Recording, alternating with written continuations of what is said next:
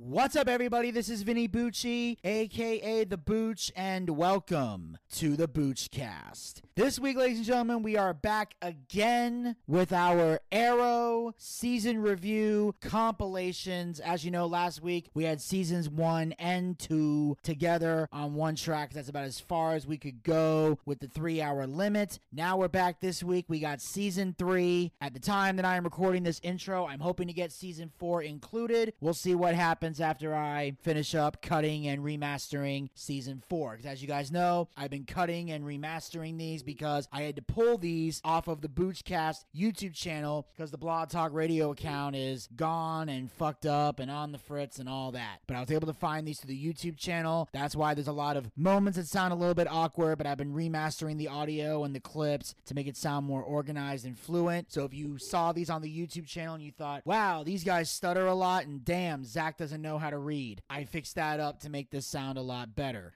which is some things that I noticed. It's also why you hear some weird background noise and a few other things. I've been really trying to fix all of that. But I'm just kind of give you guys a warning if the audio sounds different, it's because I literally pulled this off a YouTube channel and I've been trying to remaster it so I can put it out here for you guys. And um, I hope you're enjoying them. And what I'm going to do right now is just basically jump right in here, see how far we can get this week. And uh, there's nothing left for me to do now except take a little short break here. And when I come back, we will jump into season three of Arrow here on the Boochcast. So you guys sit tight. I shall return right after this.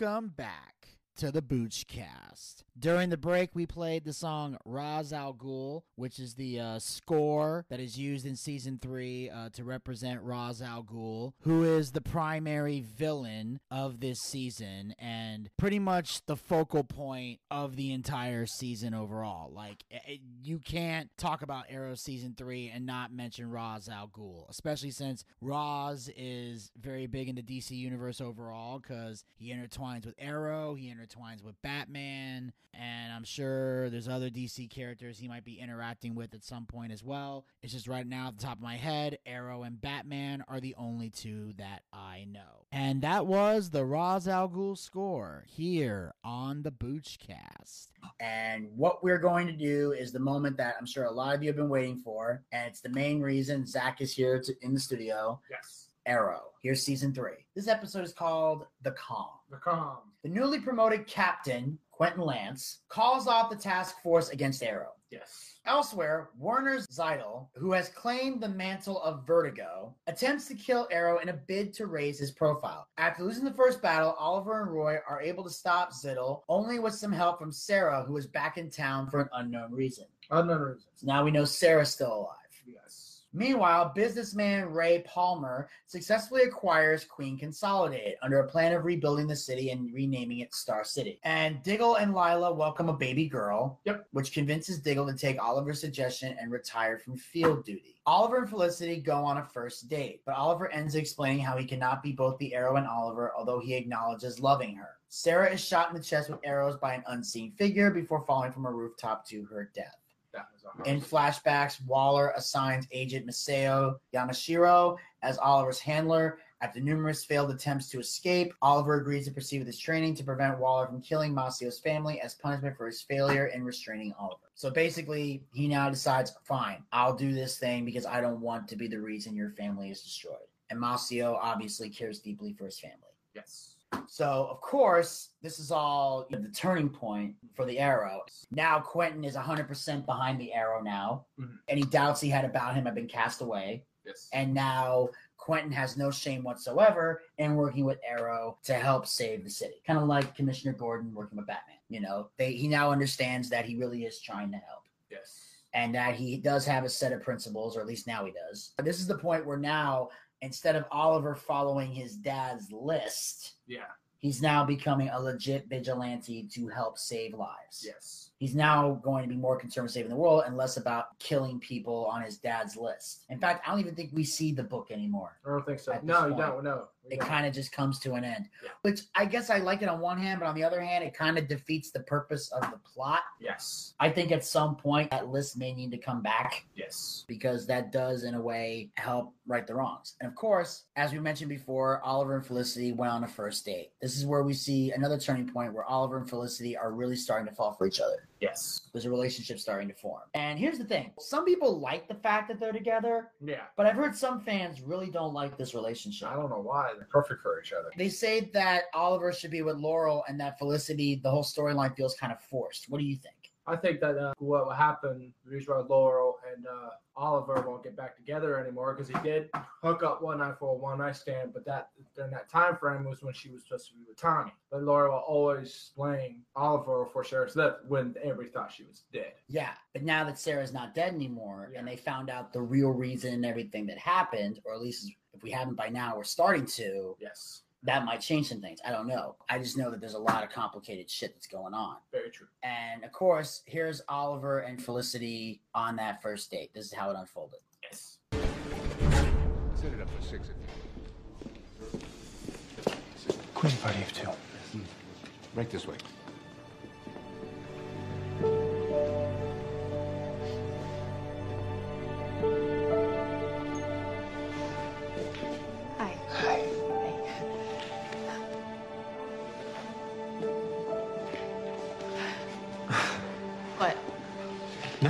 I'm just uh, Nervous? Yeah. And Form's behind me. Scotch. Neat. Just a water for me, thanks. Are you, are you sure? This the booze might sort of help with the whole. The alcohol is not going to mix well with the three benzos I took. Am I being crazy? I mean, what do we have to be nervous about? Um, well, we've already exhausted every topic that one would normally talk about on a first date, and a second date, and a third date, and every date, actually, and I've already seen you shirtless. Multiple times. Shirtless. All the time. Thank you. Thank you. There are still a few things that you don't know about me. Please, name one. The five years that I was away, I wasn't always on you. I thought so. Where were you? Hong Kong. For one. And I have been thinking a lot recently about my time there. Choices that I had to make. Those ears sound like they're filled with a whole lot of suck. I'm sorry. I'm just a little out of my element.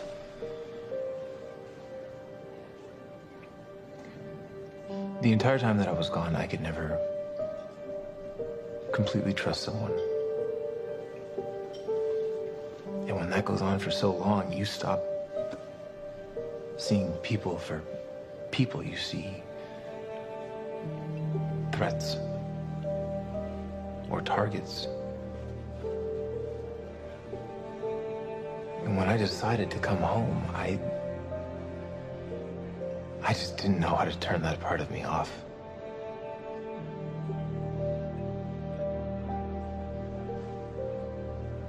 But then I walked into your office. The first person that I could see is a. a person. There was just something about you. Yeah, I was chewing a pen. It was red.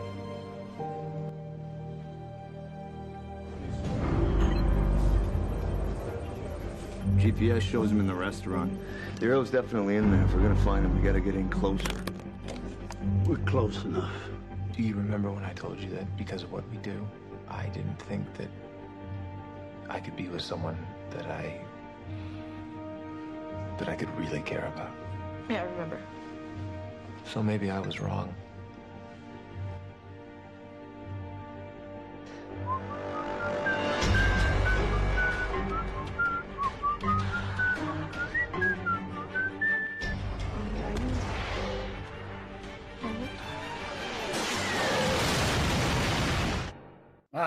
An interesting first date to go on. Very uh, first date to ever go on with anybody. Yeah, Oliver basically revealing, you know, where he was and t- starts telling Felicity like everything that happened, like past the Yeah. island, you know. And of course, she, he doesn't say everything; he just says where, that he was there. Yeah. And of course, in the flashbacks, we see everything that happens in Hong Kong Mm-hmm. as the story progresses. And, and of course, you know, Ray Palmer taking over Queen Consolidated. What's intriguing is that Oliver, do, since he doesn't have company anymore, it's like, okay, what is he going to do for money? Is he going to have to get a job? Does he? Let's go wash dishes together, there, Mr. Arrow. Yeah. Or he can go work with you at the orange box. Oh dear God! Uh, I know he's been on Lian Yu and he went to Hong Kong, but he spent five minutes at the Home Depot in Orange Apron. He'd be like, "I can't take this shit no more." Or start shooting arrows. Yes.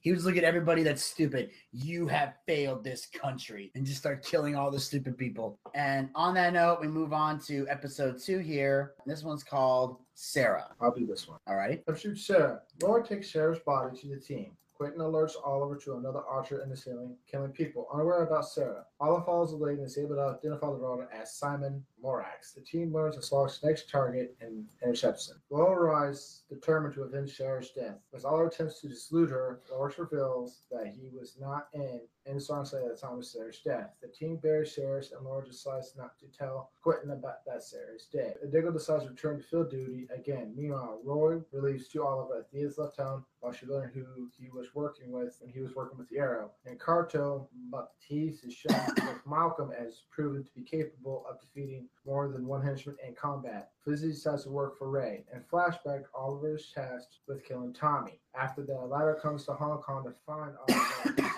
activity on Oliver's email account to save Tommy. Oliver pretends to kidnap him and tricks him into thinking that he's uh, ruse to gain ransom money before Maseo, posing as a police officer and rescuing Tommy. Which was a genius idea that of had. Because he, at the other hand, he's like, look, Tommy does not deserve to die. No. And he had to bail him out because he got suspicious that Oliver was in fact dead. True. So they set the whole thing up because even though Oliver would love nothing more than to tell Tommy at the time Yes. that he was still alive, he had to get the hell out of there. True. He still had a lot of work to do before he was allowed to ever go home. And of course, you know, Laurel's found, you know, Sarah's been killed again, and they're trying to go after this archer because they're convinced that this uh, unidentified archer could be the one who killed Sarah. Because that's going to be the big question that everyone's trying to figure out. It's like basically saving, you know, who killed Sarah because Yeah. no one knows. Because even though Sarah was shot with the arrows, Mhm. It- she says, "What are you doing here?" She gets shot with the arrows and she falls. So that's the question: Who killed Sarah? Very true. Now, of course, Roy has mentioned before. Roy with the, was working with the Arrow as Arsenal, and that's when Thea decided to leave him and went with Malcolm Merlin, and is now basically training with Malcolm Merlin. Yes. And Malcolm is basically teaching Thea how to be an effective fighter, because as we all know, Malcolm was trained by the League of Assassins. he's a badass. Oh, he's a badass. He's a Ooh, badass. That he is. He's a big, big, big, big badass. He's the big, big, big, big badass. Yeah. And then, of course, the team does bury Sarah. And as we now know, Laurel, which we find out, makes a decision that is probably the worst decision she could have ever made. Not, not to tell her dad. Sarah was dead. Sarah's dead again. Yeah. Because, well, he's afraid that if she finds out again, his heart will be fucking crushed. And he already has a bad heart. The thing is, yeah, he has a bad heart. And uh, last time Sarah died, it damn near destroyed him. That's how Quentin became an alcoholic. He was so mad about Oliver and blaming him. That's why the most of the first season he treats Oliver like complete shit until eventually he reaches a point where he's able to say, you know what? It's not your fault. No. And when Sarah comes back to life, they find out more. And I realize now, Oliver, it's not your fault. It wasn't his fault. No, you know, Sarah made that decision to get on that boat, and the ship tipped over, and Sarah died, Yes. and all of this other stuff. So, so there's a lot of craziness involved. So we now we, we find out later that was a dumb decision to make. True. But overall, this is a good episode because once again, it's showing that even though there's a big change, like I said, because now there's no issues anymore between Quentin and the Arrow. True. This is where we're now seeing a new plot turn because Sarah's once again been killed. And the big question is going to be who did it. And there's only a variety of suspects because there's not too many people on this show that are proficient with, with bows and arrows. Yes. The only people we know for sure that can pull this off are Oliver, Malcolm Merlin, and Roy.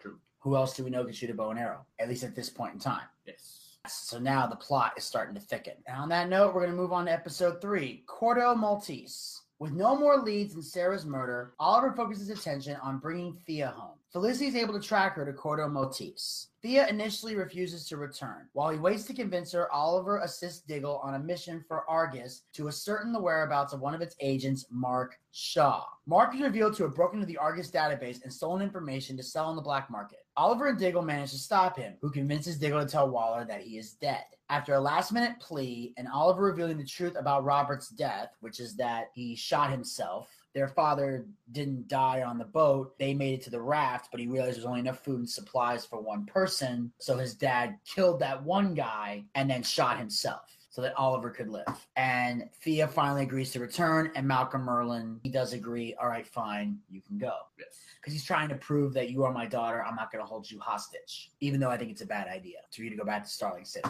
Meanwhile, trying to emulate Sarah, Laurel puts on the Black Canary outfit, and he attempts to exact revenge on an abusive boyfriend of a fellow AA member. Yes. Because Laurel's been going to Alcoholics Anonymous with her father, because they're both alcoholics. Mm-hmm. And they see another woman who's an alcoholic, but also has a boyfriend that is beating the shit out of her. Yes. So Laurel decides to exact revenge, but she is overpowered, beaten down, and ends up in the hospital. Later, she seeks out boxer Ted Grant to train her to fight after Oliver refuses to train her because Oliver does not want to get Laurel mixed up in his business, especially since Sarah's already died. Quentin would go crazy if he lost another daughter. True. So he's not going to do that. And Laurel, of course, gets pissed. Using Felicity's help, Ray opens a file of details of advanced weaponry. So now Ray seems to have some plans of his own.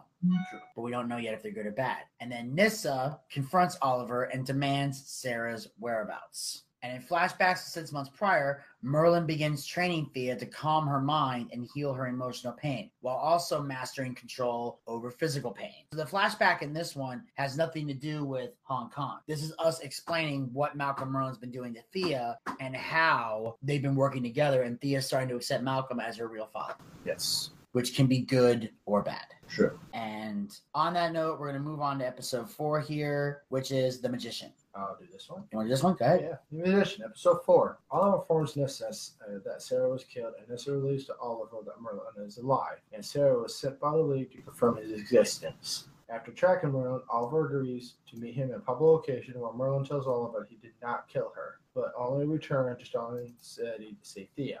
Nissa Thea in an attempt to draw out Merlin, known by the League as the musician. But Oliver arrives to rescue Thea. Merlin arrives shortly after to clear his name and institutes to Nissa that it was Ra's who had Sarah killed. Nissa does not believe him, but Oliver does and vows to protect Merlin for as long as he is in Starling. Nissa warns Oliver that he has made a serious enemy in the League before leaving and reporting back to Ra's. Quentin gets worried about Sarah's status in flashbacks. Oliver completes his first assassination and learns that Waller was behind Edward Fyers's actions on the island and her intention to kill Chen on the flight to Hong Kong. Since all stopped the attack, Waller demands him to help her find out the reason of Chen's presence. Wow. And this is the interesting thing about Waller. She's basically a psycho bitch. She's a personally. psycho bitch. Like this is the type of person that's like, if America has secret people that carry out like assassinations, it's pretty much her. It's like an American government, Mhm. But they follow no rules. They have no logic. True. They're just like, we're gonna kill everything.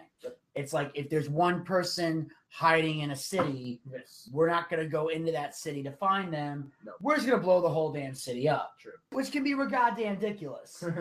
You know, we'll blow up an entire city to find one fucking person. What's interesting is that, of course, you know, Oliver is believing Malcolm Merlin because he's saying he did not kill Sarah, which at first instinct should tell you there's a chance this could be bullshit because Malcolm Merlin is supposed to be the villain, you know. But at the same time, what makes me believe it a little bit was that I thought it would be too obvious. And that's what I've learned about some TV shows, especially shows like this. Or even if you watch a soap opera and there's a murder on the soap opera, mm-hmm. the person you least expect to do something is usually going to be the one who does it. But if we find out later that Malcolm Merlin did in fact kill Sarah, that's going to be a shitty storyline to me. Right. It's like you could have just revealed this now and called it a day yes. instead of dragging us through a bullshit investigation. True. If you're gonna drag me through an investigation, and you're gonna drag me through twists and turns and storylines, I better be shocked at the end of that fucking storyline. Because if I'm not, I will stop watching your show.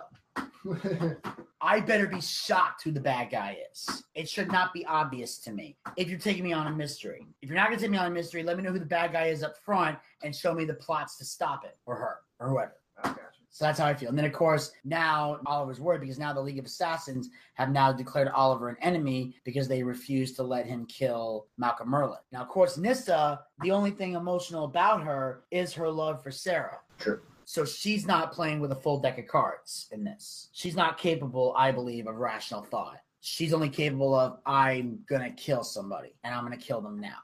Yep. And on that note, we move on to episode five the secret origin of Felicity Smoak. And we got a cyber terrorist attacks Starling City, threatening to shut down all banks and set everyone on an even socioeconomic status. While Oliver and Roy attempt to keep the peace on the streets, Felicity works to locate the virus. She quickly realizes that she designed the virus five years earlier and that it is unstoppable. Her mother, Donna, shows up unannounced, and the two have a falling out over how different they are from each other. Felicity soon realizes that Donna was unknowingly sent by the cyber terrorist, revealed to be Felicity's ex boyfriend Cooper, who kidnaps them both. Using Donna as leverage, Cooper forces Felicity to divert a set of armored vehicles carrying newly minted money to their location. She secretly uses a smartwatch presented by Ray to Donna to also contact Oliver, who arrives with Roy and Diggle and stops Cooper and his team. Felicity reconciles with Donna. Roy begins having nightmares that he was the one who killed Sarah. Meanwhile, Laura continues to train with Ted and reveals to him the real reason that she is learning to fight. Thea buys a house using the money inherited from Merlin and convinces Oliver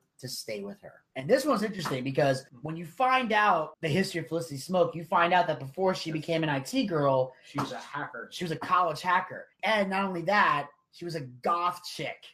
She was hot. Oh my God, she had long black hair and she dressed up. And you know what? What? She was kind of a slut. Uh, Swing! yeah, this is one of my favorite episodes. It really is because you get to find out about Felicity. Because Yeah. also it's like it's like the guy's trying to do his homework, but all she and her boyfriend want to do is just hack into accounts and fuck all day. Which, if I was an IT person, that would be the life for me. Oh God, Like, yeah. I would want a girlfriend like that. Like, let's hack into the government, and then while it's uploading, they just start having sex. And they try to time it. It's like, okay, by the time it gets to 100%, we're done. Because you find out Felicity is this very smart, intelligent woman, yes. and her mom is the dumbest dumb blonde there It's fucking ditzy as is. shit. Oh my god. Ditzy as shit. Like she's just like, oh my god, and like th- you find out she does have some some serious moments, Yeah. But in general, she is just so stupid. Oh my god, it's one of those moments where it's like, that's your mother. What? what the fuck? It's like because Felicity's all on the computers and all the mom cares about is shopping. She's going shopping and all that other stuff and blah blah blah. I, I agree with you. This is one of the best episodes of the season. It shows like Felicity having to stop her own computer virus, and then you know Ted eventually teaching Laurel that she has to stop being emotional when she fights. Yeah. Because when you attack in anger, you're not thinking straight, No. and you can easily get your ass whooped. Fair. And then Thea, of course, buys the nice condo, and Oliver moves in to protect Thea. So now Thea and Oliver are basically living in an apartment together, and you know Malcolm gave her the money to, to do it. And on that note, we can move on to number six, which is guilty. All right, episode six, guilty. In flashback, once it was one Tatsu used the type of meditation to help Oliver remember where A did show she have chance dropped the letter.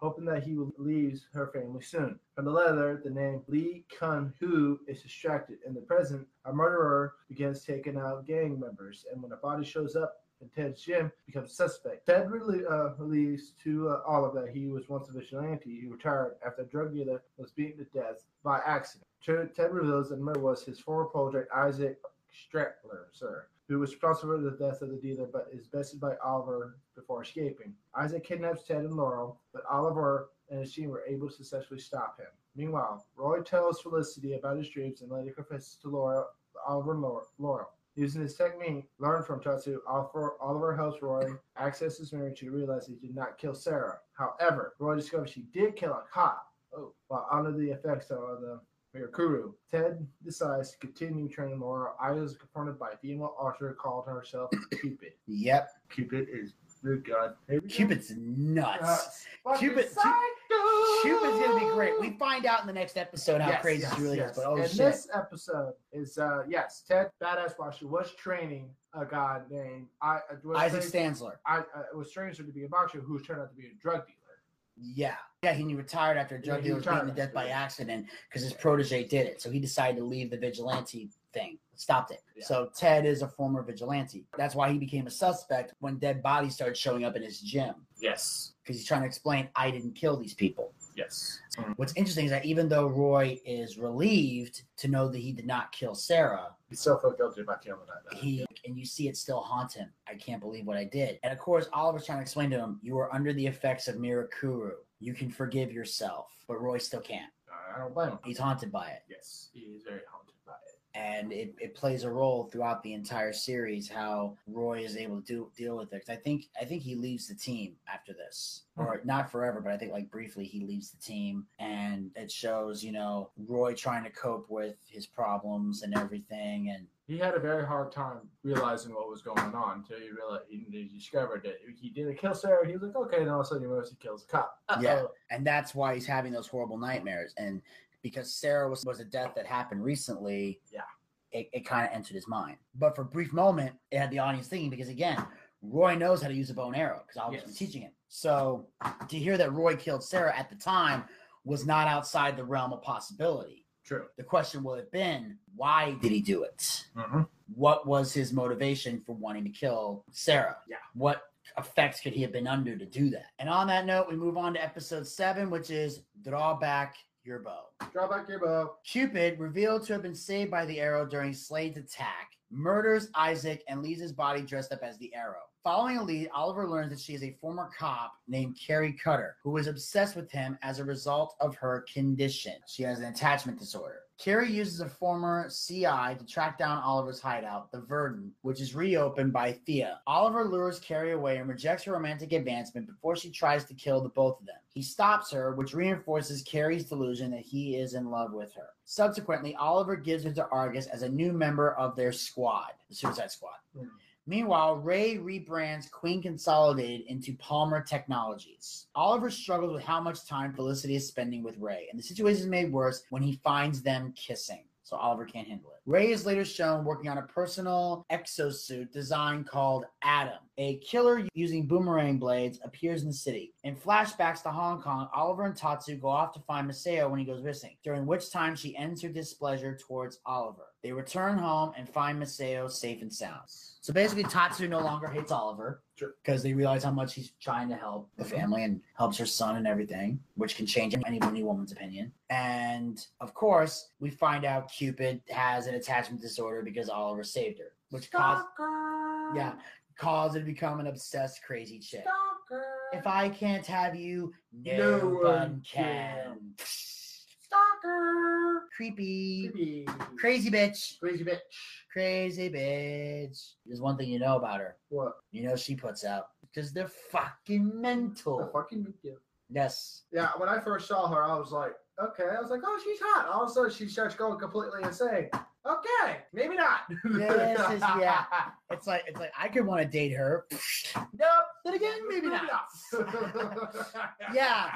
Just something about arrows flying over my head, not very sexy. Nope, not at all. No, that's not. No, I can't, can't do that. But of course, Yes. Um, overall, great episode. yes. And Cupid does become an interesting character that appears throughout, and eventually her obsession with Oliver starts to die down, yes. or mostly with the arrow. And on that note, move on to episode eight: The Brave and the Bold. Brave and the Bold. Flashbacks to Hong Kong show Oliver learning how to torture suspects effectively to get information. In the present, Oliver and Roy track down the home of a Digger Harkness, the boomerang wielding murderer, another psychopath. But they only find an Argus officers looking at the same man. Caitlin and Cisco arrive and, and City to help Felicity investigate Sarah's death. Digger attempts to kill Lyla. Roy and Oliver Barry arrive to stop him. Later, Lyla reveals Di- relieves Digger was part of the Suicide Squad. Oliver's extreme interrogation methods lead Barry to question how emotionally stable Oliver is.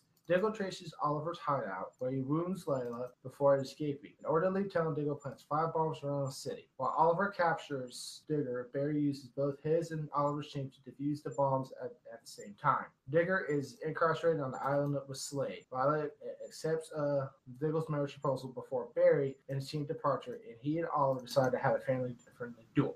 Yes, basically, it's a duel bet- between the Arrow and the Flash Yes. to, to see who's better. Yes. Because now Barry is at the point now where he has been involved in everything, and now Barry Yes. is the Flash. He's settling into that role. And you notice throughout the series, there's a couple episodes Yeah. where Arrow and Flash kind of blend together. Yeah. Like this example, it says here this episode includes a crossover with the Flash that begins on Flash versus Arrow, Yes. which is apparently is this a TV series or an episode? Episode. Flash versus Arrow, which is in the first season of The Flash. And you notice there's a couple crossover episodes where the Arrow cast is on Flash and Flash cast is on Arrow. And I bring that up because I know Zach is heavy into The Flash. Yes. So this is definitely one of those crossover Yes. moments. Yes. Team Flash, Team Arrow, uh, definitely the first of many interactions that these guys have. And of course, you know, Barry not really comfortable with the torture techniques of the Arrow in this one. Yep. And he's trying to explain to him, this is what I do. Yep. And this is the one thing I hate is that, you know, especially one of these people that is like, you can get the information another way. It's like, shut up, this works. Yep. It's how they extract information, mm. and that's what I and that's what I hate. When everybody tries to look at Oliver like he's an asshole and they want him to do something in a more diplomatic way, it's like point of being a vigilante is that we're doing things because the law is not fucking working. True. That's what I believe. I believe vigilantes are for when you try to follow the law and their way ain't working. True. If I'm doing exactly what they're doing, then what's the fucking point of me being in here? I might as well put the cop badge on. It's like, no, I have another way. Again, that's why I love that scene. How do you know he'll talk? He has another shoulder. love that answer. And or like in uh, Terminator 2. Hey, he'll live. He'll live. And on that note, we move on to the next episode here. Episode nine, The Climb. The climb. The League demands Oliver to find and turn over Sarah's killer in 48 hours, or they will begin murdering citizens of Starling City. A mission led by Maseo revealed to have joined the League. Star Labs sends Felicity the DNA results, which appears to be Oliver's DNA, realizing that she has been lying. Arrow confronts Thea, who demonstrates her fighting skills before escaping. Later, Merlyn informs Oliver that he drugged Thea and manipulated her into killing Sarah and not remembering it. Merlyn filmed the event to use as leverage to force Oliver to take the blame and challenge Ra's to a duel, which no one has dared in 67 years. Ra's overpowers Oliver before impaling him and kicking him over the side of a cliff. Meanwhile, Laurel reveals Sarah's death to Dinah and convinces her not to tell Quentin. Dinah asks her to avenge Sarah's murder. Ray shows the atom design to Felicity and states his intention to use the exosuit to protect the city as a vigilante. In flashbacks, Oliver and Maseo learn that Sheehan has stolen an engineered supervirus. China breaks into Maseo's house and kidnaps Tatsu after overpowering her. So basically, we find out Thea, Was the one who killed. yes,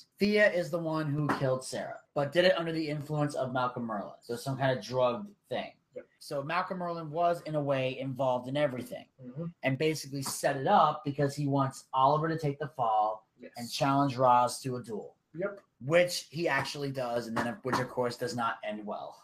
True. And I actually have a clip of the fight. Oh, really? I got the clip right here. This is the fight between Oliver Queen and Ra's al Ghul. No arrow, just Oliver.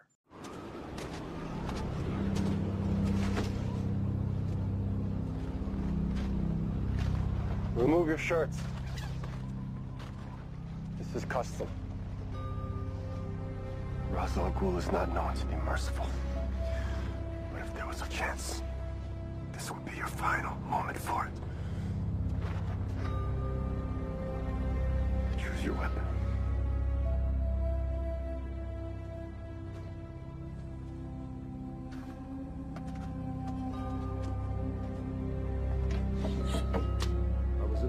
Years old when I killed my first man. I remember the look on his face when the light went out behind his eyes. Such a subtle change. Almost imperceptible. Between life and death. And I'd felt ashamed. I'd stolen from that man the most precious gift of all. Life. But I also felt something else. Pride. Because I had taken up arms against someone who sought to do ill against my family. And I realized what I had done was necessary. You see, I had replaced evil with death. And that is what the League exists to do. And I have killed several thousand more men since then. And the world is better off for it.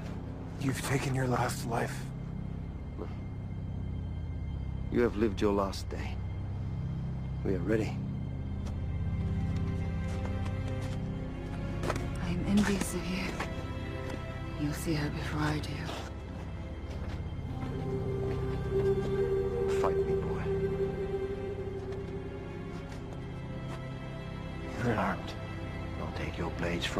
Once you're through with them.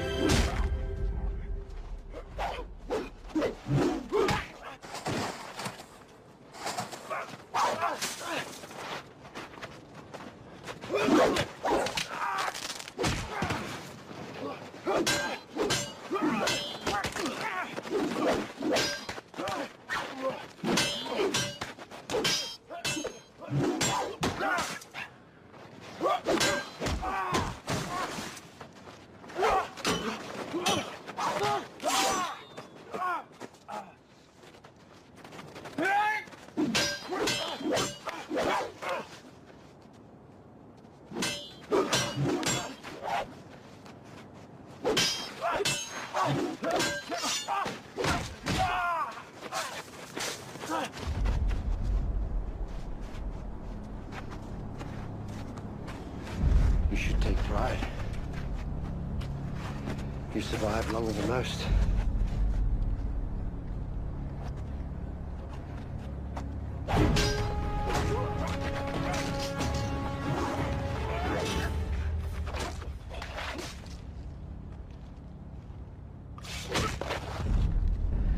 Don't be afraid, my son. Death comes for us all. We can only evade it so long. Consider this an honorable exit.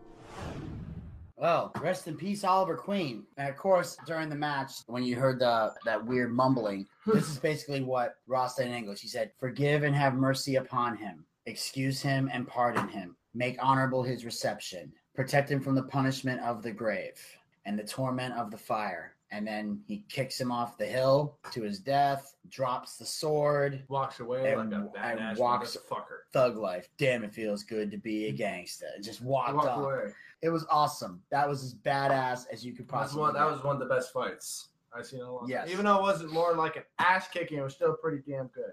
Oh yeah. And on that note, we move on to um episode ten, which is Left Behind. Left Behind, episode 10. In flashbacks, Oliver and Maseo steal the counterpart to the supervirus, thus making Chien's portion in her. Oliver also slips a GPS tracker on one of the Chien's men so that they can locate Tatsu. In the present, Diggle and Roy work to continue protecting the city in Oliver's absence, with Arrow missing a new crime lord named Damien Brick Brickwell. Plans to take over the Glades. After Thea expresses concern over Oliver's absence, Nora investigates the site of the duel and brings back the bloody sword back to the team, proclaiming Oliver's death. Diggle discovers uh, Brickwell's plan to secure all evidence against street enforcers so they that they are released from jail and forced to join his crew, and heads to the police warehouse with Roy to stop him. Fearing for their lives, Felicity Starr decides to trap the duo, duo in a warehouse and let Brickwell escape. Afterwards, Felicity proclaims that the group are not assistants without Oliver and quits both the group and helping Roy with Adam. Lourdes starts fighting Brickwell's operatives don the electric canary costume. Merlyn advises Thea to leave Star City with him. Meanwhile, Maseo finds Oliver's body and, try, and takes to Tatsu, who leaves Oliver. Who revives Oliver? Yes. Revives, revives. That means Oliver yeah, Basically, we thought Oliver was, was dead, dead, but they found a way to bring him back to life. Right. But yeah, so the point of this was that at the time, we're supposed to believe for a moment that Oliver's dead. And, like, and Malcolm Merlyn has basically brought this sword saying, look, Oliver is done. Which obviously, if Oliver's dead, yes, there's no fucking show anymore. True. So if you kill off Oliver, now you could probably have Oliver be dead or gone for a couple episodes. Yes. But you could not continue this show with Oliver dead. No. It would not make good ratings and it would destroy the purpose of the show. The only logic they come up with is if somebody else took on the moniker of the Arrow. Now, maybe in Batman, you could probably change who Batman is. Maybe you could might be able to get away with that. But in Arrow, you could never get away with that. Can't do that in Batman. Really? Bruce Wayne will always be Batman. Watch. Yes, Batman never dies. Only the actors who play him. Anyway, on that note, we're on episode 11 now, yes. which is Midnight City. Yes. When Oliver attempts to rest and heal, members of the League arrive, forcing Maseo and Tatsu to kill them to protect Oliver. Maseo wounds himself, so Ra's will believe Oliver escaped. Roy and Diggle want warn Laurel to stay off the streets after Roy saves her from a fight. Brick kidnaps the city's alderman, killing one during an rescue attempt. In exchange for the remaining aldermen, Brick demands that all police prisons evacuate the glades for good. The team is able to locate the aldermen and successfully rescue them, but the mayor still agrees to remove the police, and Brick reveals that he has targeted every legislative body member. Meanwhile, Felicity decides to rejoin the team and help Ray with his plan. Merlyn tells Thea about Ra's, and she convinces him to stay and fight instead of flight. Chase, the DJ for Verdant, is revealed to be a spy for the League, informing Maseo about Merlyn's decision. In flashbacks, Maseo and, and Oliver manage to save Tatsu. I'm not gonna lie, um, this episode wasn't very good. No, it was a. Eh. This was a pretty boring ass episode. Yeah. I mean, yeah. I mean, Oliver, you know, attempts to rest and heal. That's like the one major part. But other than that, this is a pretty boring episode. Yes. Like, not one you would want to watch again. Definitely not. And on that note, we're going to move on to episode 12 here, which is The Uprising. Uprising. Flashbacks reveal the death of Merlyn's wife. Merlyn killing the man believed to have killed her and is journeying to the League to seek training. The present, Oliver decides to return to Starling City. Tatsu informs him that if he wants to defeat Ra's, he will need to seek swordsmanship training from a student like Maseo. With the police out of the glades, Roy and Laurel tasked to find Brick's men to keep the peace. Quentin gives the team all the information the police have on Brick to locate him. Merlyn spies on the team as they review the evidence against Brick and discovers that Brick was responsible for the death of Merlyn's wife. Uh, Merlyn uh, propositions in the team to join the forces to track down Brick, but the team refuses. Instead, they rally the citizens of the Glades to take on Brick and his men. Merlyn overpowers Brick before Oliver arrives, pursues him to go spare Brick's life and let the police arrest him. Sidney tells Quentin her knowledge of the new female vigilante is not Sarah. In the aftermath, Oliver uh, requires Merlyn training so they could take on Ra's eh, this one's actually pretty good in my opinion. Well, it's important because especially there's one scene that is of the most importance this entire episode, and that's where Cindy tells Quentin that it's not Sarah who's the Black Canary. Yes, because Quentin believes that it is. So he's finding out that this is when he slowly starts to realize, holy shit, Sarah's not the Black Canary. Yes. And this is where he's eventually about to realize I've been lied to. Because, like they said, they've been keeping Sarah's death a secret mm-hmm. from Quentin this entire time. Yes. So Quentin doesn't know anything about what just happened. Very true. And everybody else is keeping it secret too, Mhm. which is causing a lot of issues, which is causing a lot of problems, um, not externally, but internally, and it's causing a lot of awkwardness. And of course, this is now Oliver's time where Moss is teaching Oliver how to fight with a sword. Because Oliver has his experience has been with bow and arrows. Yes. Oliver's never really been a sword fighter. Or sword fighter.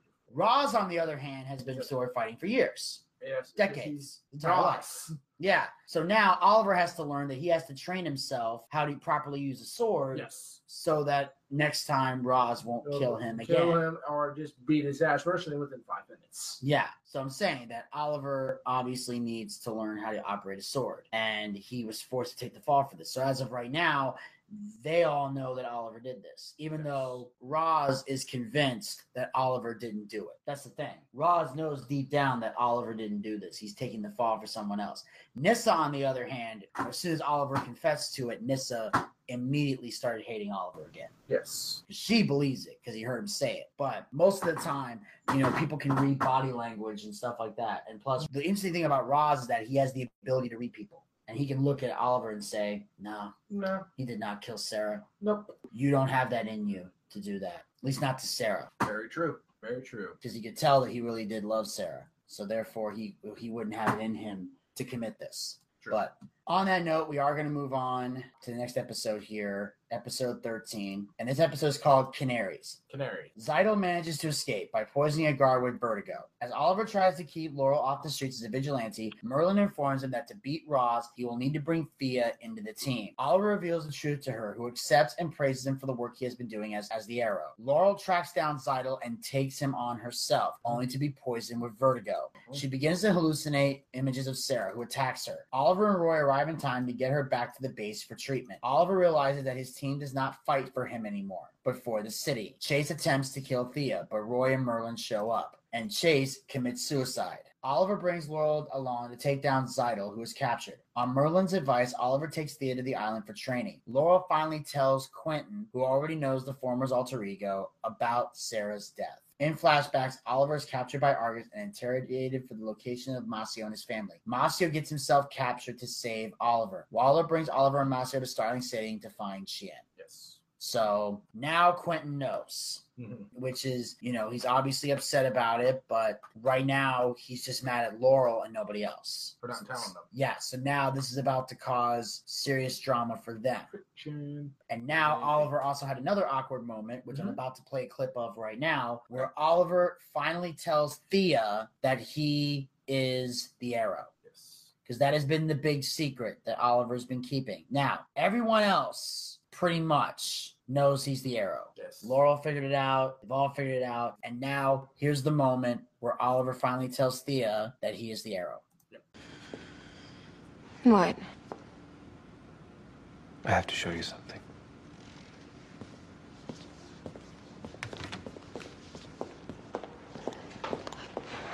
Where are we going? The basement. I Thought that you said that it was flooded. I lied.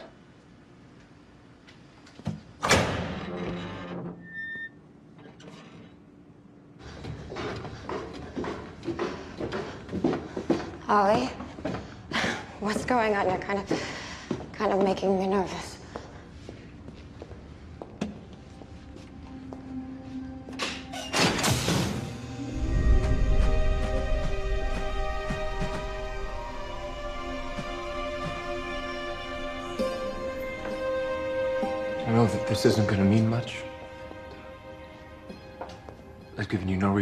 Believe me when I say it.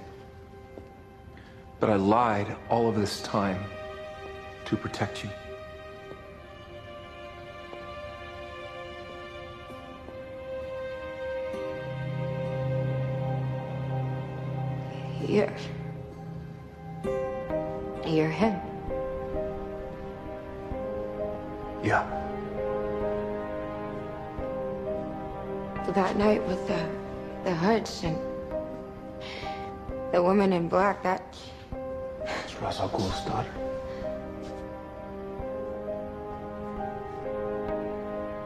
Was you.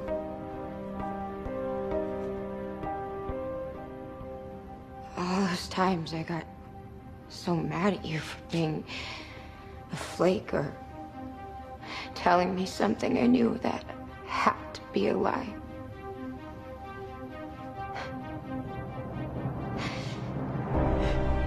You were saving someone's life.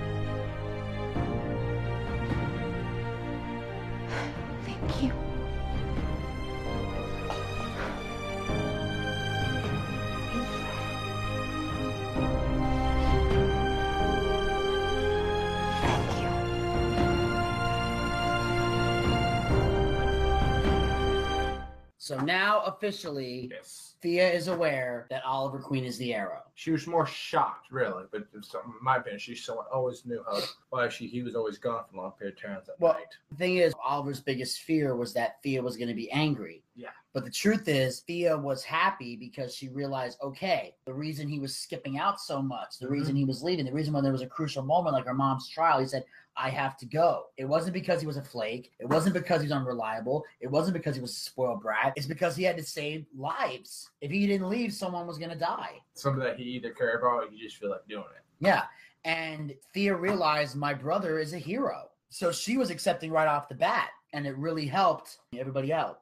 True. So it was a very smart move to make and Yes, helped out the whole situation. So now, like I said before, now they're about to go back to the island of Lian Yu and they're going to train and learn so that they can be ready for the threat against the League of Assassins, who now plan to attack. yes. And on that note, we're going to move on to episode 14 here. This is The Return. The return. On the island, Lian Yu, Oliver begins uh, Thea's training. He goes to Argus prison to visit with Slade, but he soon discovers the guard is dead and Slade is missing. Oliver warns Thea and find out that Merlyn has Slade free as part of the training. Slade arrives and captures them, imprisons them in Argus' cell. Thea manages to open the doors and escape. Oliver tells Thea that she kills Sarah. Slade arrives and engages them. Oliver deludes us Thea from killing Slade, who gets imprisoned back in the cell. Thea returns to Starling City, where Thea confronts Merlyn for forcing her to kill Sarah. Thea decides to work with him to fight Ra's, but denounces a personal relationship. Quentin blames Laurel for hiding truth. In flashback, Oliver and Maseo uh, start tracking down employee uh, of Queen Soldiers associated with Chien. Oliver looks in on his family to discover Thea is using drugs. Oliver and Maseo require the virus and arrest Chien. Oliver is introduced to General Matthew Shrieve, who promised him to free him after he's breached in China. Yes. And of course, when he discovers that Thea's using drugs, he kills the drug dealer. Yes. With the move he used at the, at the very first episode when he said, No one can know my secret. That's that next snapping move. And he has a unique ability to do that. Yes. So, and this, and keep in mind, this is again a flashbacks. This is back when Oliver was at a point where he would kill a motherfucker Mm-hmm. without hesitation. And of course, you know, Slade arrives. They find out that, uh, you know, Malcolm Merlyn set that up Mhm. as a way to make them tougher. But, you know, once again, he refuses to kill him. Yeah. And locks him back up in the cell. Yes. But the difference is Slade is no longer under the effects of Mirakuru, which makes him easier to beat. yes. I mean, he's still a badass, don't get me Oh, wrong. don't get me wrong. But he's a lot tougher to beat now that he's not under that Mirakuru, you know, advanced shit that makes you, you know, uh, basically unstoppable. Yes. And now Quentin, as he said, he's blaming Laurel for hiding the truth. And now you're starting to see this once great father daughter relationship Mm-hmm. dissolve into nothing, Yes. slowly but surely. And of course, we get to episode 15, which is Nanda Parbat.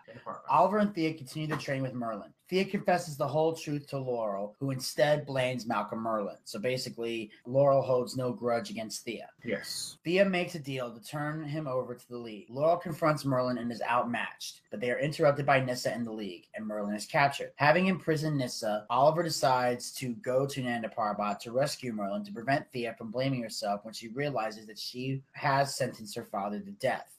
Oliver and Diggle infiltrate Nanda Parbat but walk into a trap set by Ra's. Oliver tells Diggle that Thea was not his only motive and he could not accept the defeat from someone else. Diggle states that he considers him a brother. Thea confesses the truth to Nissa and offers the chance of revenge, and Ray tests the fight capabilities of his complete Atom exosuit. Instead of killing Oliver, Ra's expresses his praise for Oliver's courage and strength and asks Oliver to replace him as the head of the League.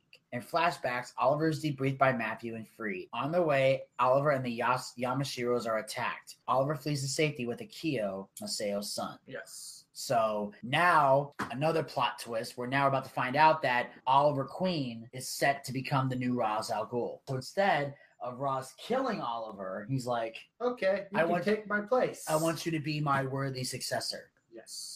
So basically, you're going to work for me, and then when I die, this ring will be yours. Yes. Which, of course, is going to piss off Nissa because Oh. she wants the throne. But Oliver is proven to be a resourceful person.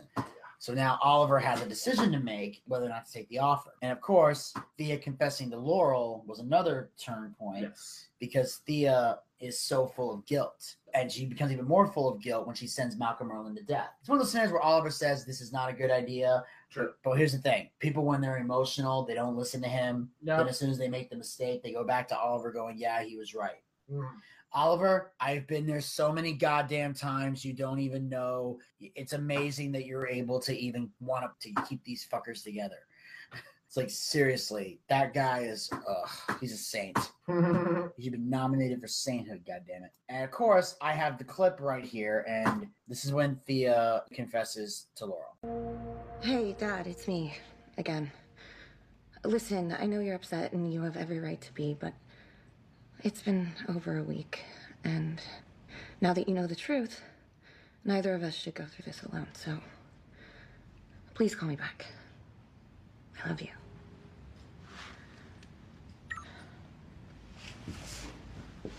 Hey, what are you doing here? Um, I, I need to talk to you. Is everything all right? No. It's about Sarah. Okay. Malcolm drugged me. He gave me something that made me susceptible to suggestion, and I. Thea. What are you talking about? I killed Sarah. I didn't know what I was doing, okay? It wasn't me. I'm so sorry, Laurel. If Merlyn drugged you, then it wasn't your fault. But how could you work with him? How could you stand by his side? Because of the threat of the League. We have to work with it. I don't have a choice. Yes, you do. What happened wasn't your fault, Thea, because it wasn't your decision. If you want to make this right, what you do from now on, that is. Okay. Now, if you haven't noticed this from the other previous seasons, Mhm. I can remind you right now. Laurel's an emotional fucking idiot. Yes, she is. Laurel makes the worst decisions of any human being on the planet. True. She always assumes you always have a choice. It's like, no. No. We are working with Malcolm because we have to stop the league. True. We're working with someone who works within the confines of the league, but no one seems to get that. True. You think, how can you work with this person? Because it's the only way to stop this person. It's like, yeah, I'm a, there's a guy who wants to kill me. There's a guy who wants to kill everybody. I'm willing to work with the guy who wants to kill me to stop the guy who wants to kill every fucking buddy. You know why? Hmm. I die either way. At least if I got somebody that knows how to beat that guy, I'll coexist with the guy to beat that guy, and then we'll deal with each other. Sure. You know what I'm saying? Jesus Christ, people are dumb. Yes, they are. You realize this in the show. Like people are dumb. Like it's like Oliver, you have a lot of stupid friends. True. Jesus Christ, man. Now we move on to episode 16. The, it's called The Offer. Ra's explains that the localized pool of water Nanda Parbat has healing effects that have allowed him to live far longer than any mortal man. The Pool's becoming less effective on him, so Ra's is looking for a replacement. In a show of good faith to convince Oliver, Ra's releases Diggle and Merlyn and forgives all blood debts. Oliver returns to Starling and releases Nissa. Oliver and his team return to stopping crime, but Quentin tells the Arrow that he will not aid him anymore because of hiding Sarah's death. Afterward, Oliver realizes that he is not ready to give up being the Arrow. Oliver informs Maseo of his decision and warns Oliver of the consequences to defying Ra's. Upset with Ra's for his offer to Oliver, Nissa leaves him and returns to Starling City, befriending Laurel and deciding to train her. Ra's, dressed as the Arrow, frames the vigilante for murder. Thea leaves Malcolm and moves in with Royce. In flashbacks to Hong Kong, Oliver and Akio continue to be on the run, during which they seemingly stumble across a woman resembling Shado. Shado. We find out later that she's actually Shado's sister. Oh, twin. Twin sister, yeah. And wants to find out about what happened to her and what happened to her father. And then Oliver eventually breaks the news to her. Mhm. Obviously, she's in tears, but she does thank Oliver for telling her the truth. Yes. Which was very important to her in that moment. And of course, uh, another key important thing in this episode is that, you know, Ra's is like, I'm forgiving all the blood debts. Yes. You guys can all go free. All you have to do, I want you to accept my offer. And Oliver does consider it. Now, obviously, this is another turning point. This is where Quentin has decided he's done helping the Arrow. He hasn't assigned a task force or anything, but he just said, whatever I thought about you, I'm done because you hid the death of Sarah from me. Because Quentin doesn't care Yep. anymore. So he's now angry. He's now pissed off. He's now bitter. And he's taking it out on fucking everybody, you know, which I can understand. But, you know, again, these are people who don't think straight when they're angry. True. And, you know, and sometimes they make decisions that aren't always smart. Like, not like Arrow's going to go after Quentin, but for Quentin to not help the Arrow is going to make crime tougher for everybody involved. True. And on that note, episode 17 Suicidal Tendencies. Yes.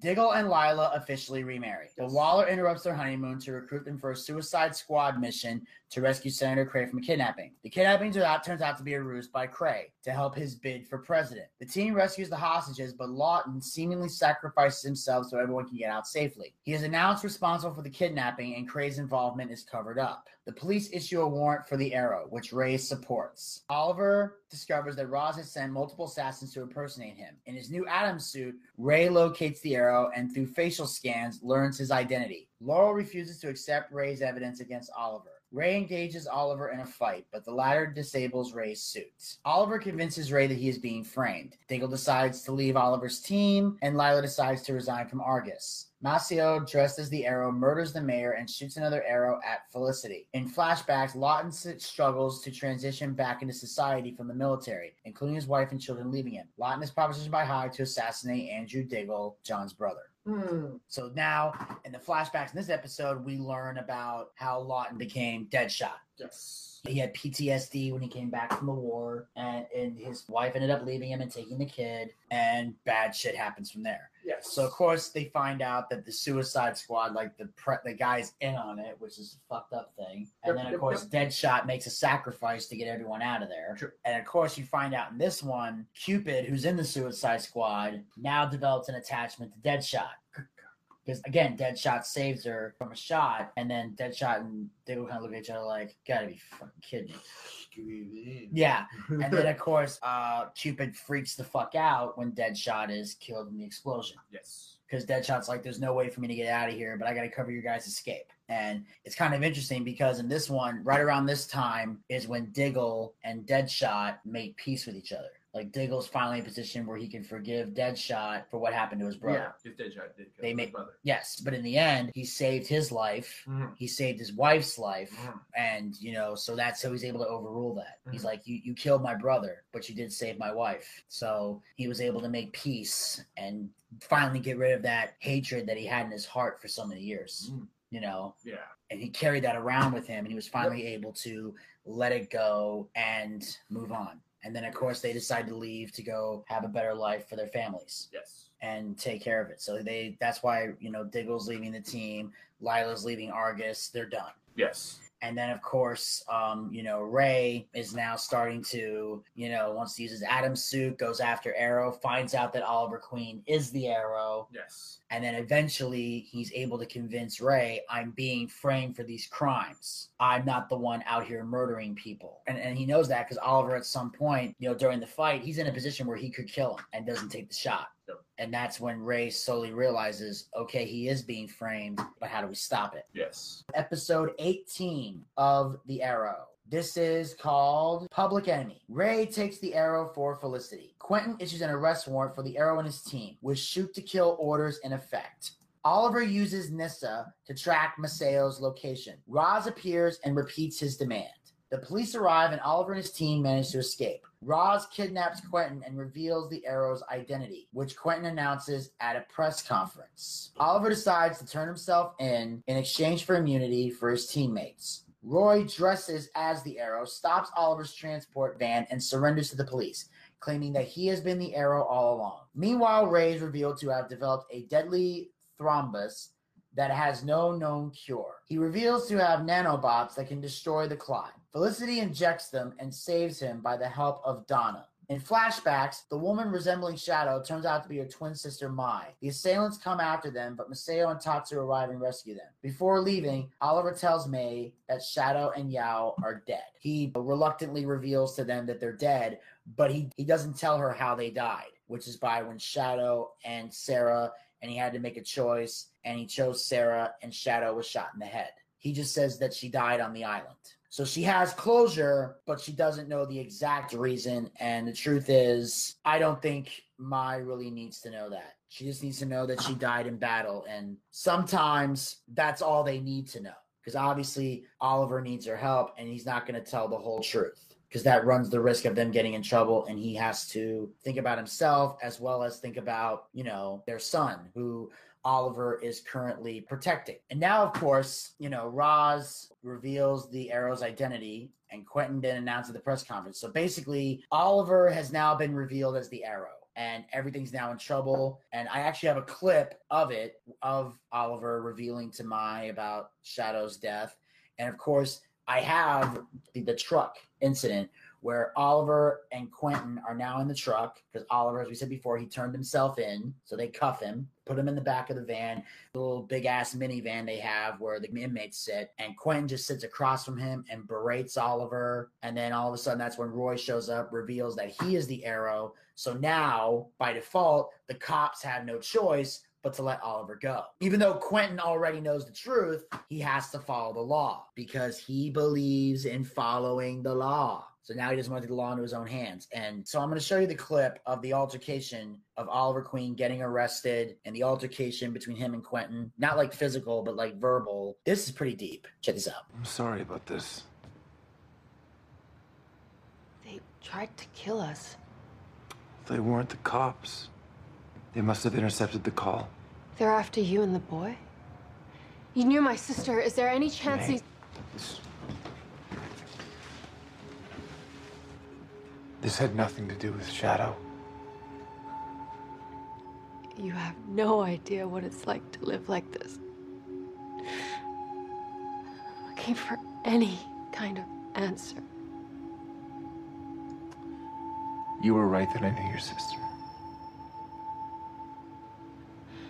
I loved her.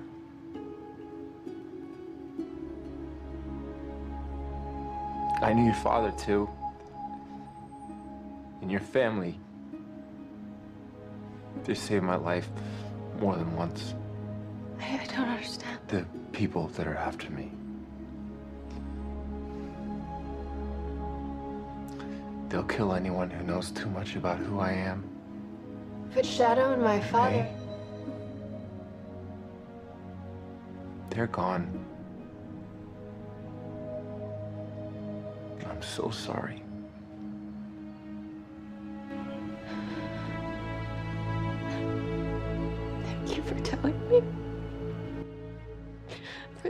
years now, all I wanted is to know the truth.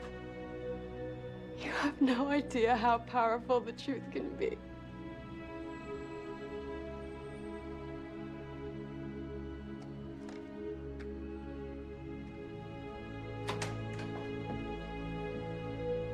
We shouldn't stay here.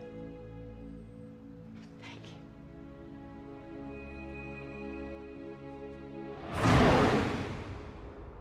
This isn't fair.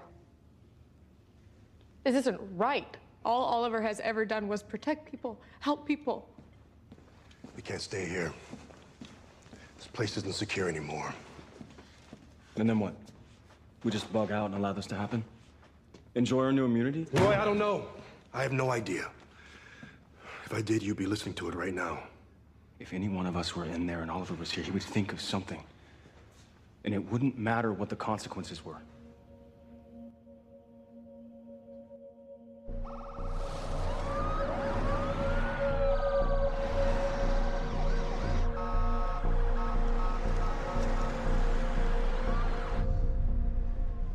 Lian Yu.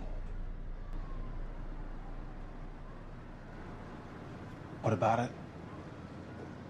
This, uh, Ra's character, he told me that Sarah made it to the island with you. You didn't feel like sharing that with me? Huh? I mean, I'm only a father. But I was. When did you decide that you knew what was best for my family? I love your family. You got the right to remain silent. Take it!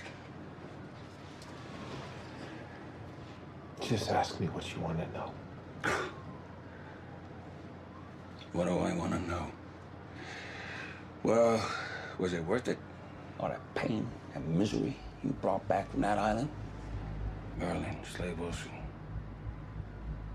Wouldn't it be better if you just died there? The reason I came back was to try and save the people of this city. I hate to break it to you, but saving people isn't your specialty. Tommy, Hilton, your mother, my daughter. Well, now you said I'm killing Laurel, too. I didn't want her to be involved in this. I didn't want anyone to be involved in this. But you involved me. You spent a year making me look like a fool. You spent a year making me your accomplice. You have any idea what you've done, huh? What you've done to all of us, to the people that you claim to care so much about? You've made us criminals. You've made us liars and victims. You, Mr. Queen, are not a hero. You're a villain. But you know that, don't you? Doing? Told him to stand down. I guess your work carries as much weight with them as it does with me. Get down on the ground! Get down on the ground! You've got the wrong guy. Oliver Queen is in the air. I am.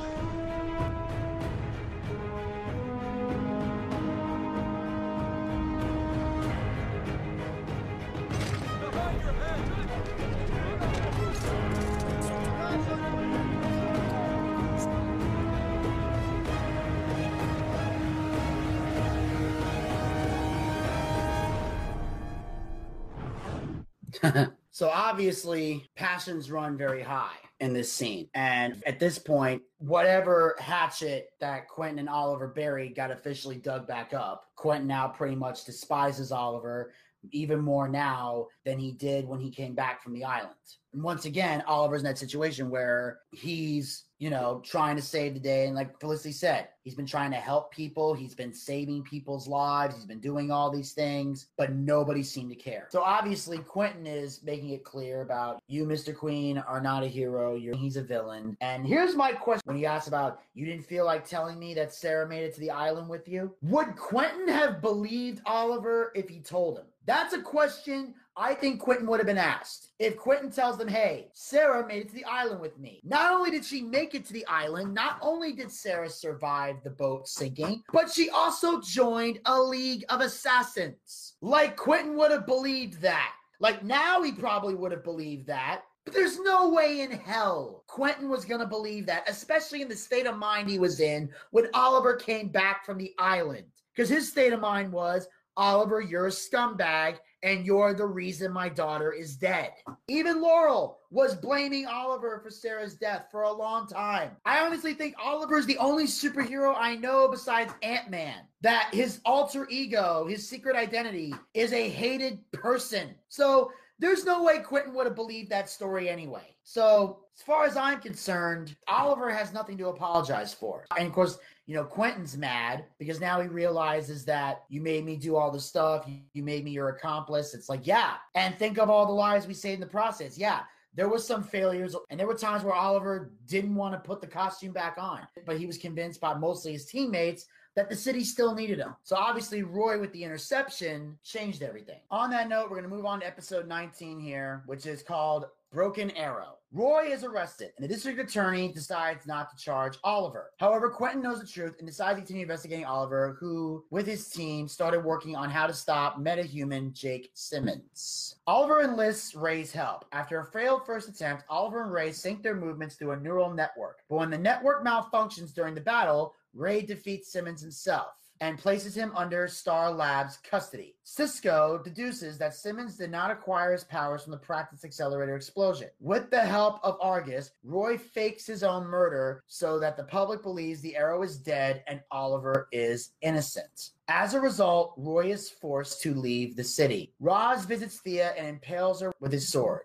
In flashbacks, Oliver infiltrates Argus to stop Waller, only to discover that she is a prisoner of Shrieve, who is behind the attack and plans to release the virus in Hong Kong. Oliver, Maseo, and Tatsu steal the vaccine and decide to stop Shrieve's plan. So he finds out that the military soldier who was going to debrief Oliver and then send him home is not going to send him home after all. And that's the thing about these flashbacks. Whenever you see something crazy happen, you're wondering how it's going to end. You have to remember that in the flashbacks, Oliver is successful because this is all shit that happened before he came back to the present day. And I don't know how many more flashbacks we're going to see before they officially stop. Like, that's what I want to know. Like, is the final episode of Arrow going to be the fifth year? Like, are we going to see flashbacks throughout this entire goddamn thing? That's what I want to know. Because they do get a little annoying and confusing, believe it or not. But of course, now Ra's kills Thea, Oliver's sister. So now Oliver's pretty much his whole family's gone because his mom is dead. Now his sisters are dead. And then, you know, Roy devised the plan because they stabbed him, but they stabbed him in a place where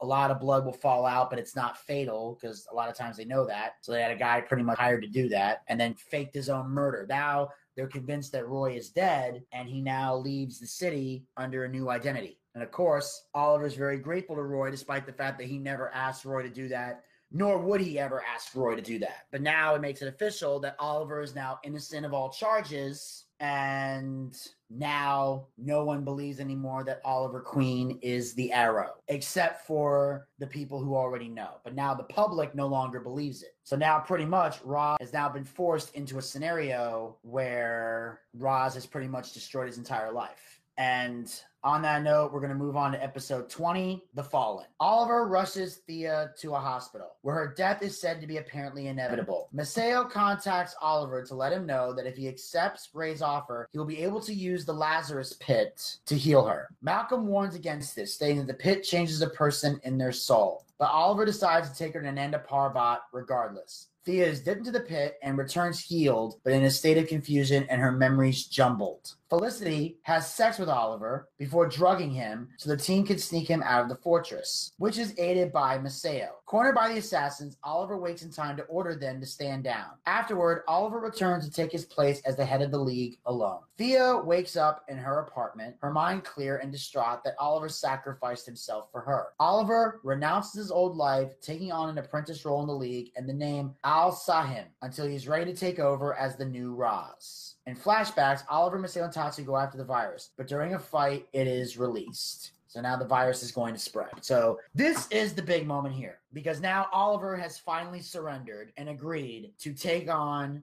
the new identity of Al Sahim. So basically, he's now joining the League of Assassins and he is now going to become the new apprentice to Ra's al Ghul, which is what Ra's wanted from the very beginning. And Ra's has now made it so Oliver has no life to go to. But Felicity, who obviously is in love with Oliver and doesn't want to lose him, pretty much expresses how much she truly loves him. And they do, in fact, have sex, which is the scene's actually done very tasteful. You know, they, they slowly take off clothes. Oliver gently picks up Felicity, not in like the carry over the threshold way, but in like a legs around the waist. I'm gonna gently lay you down. Then they have the the typical TV sex scene where where they're naked and they're kissing, and you know he's gently moving back and forth and like her eyes closed and her mouth gaped like she's mo like she wants to moan but is not going to. There's just those calm little it's like I give them credit. They shot it very well. But then of course afterwards she drugs him,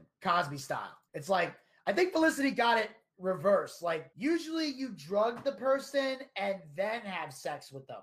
She had sex with them and then drugged them. It's like I think that's probably something that married women would probably do or girlfriends would probably do. Like after you get a guy to, to get done having sex with you, you drug them so they go to sleep and then you can just fall asleep and then they wake up later. So then of course he wakes up and he tells them, I am Al Sahim, the apprentice of Ra's Al Ghul. I am ordering you to lower your weapons so he doesn't kill them all. He said, if you lower your weapons, I will meet with tell Ra's I will be there shortly. And of course, they lower their weapons, they walk away, and then he goes and says goodbye to his friends and tells them this is what I have to do. And of course, Thea at first is all confused and angry and going crazy because that's a side effect of the Lazarus pit. But eventually she regains her mind and then realizes that yes, Oliver joined the League of Assassins to save Thea's life. Oliver made a sacrifice. And at this point, Oliver had, like we said before, Oliver had no choice at this point. It's been revealed that he's the arrow to the public. Everybody except his own teammates have ostracized him, and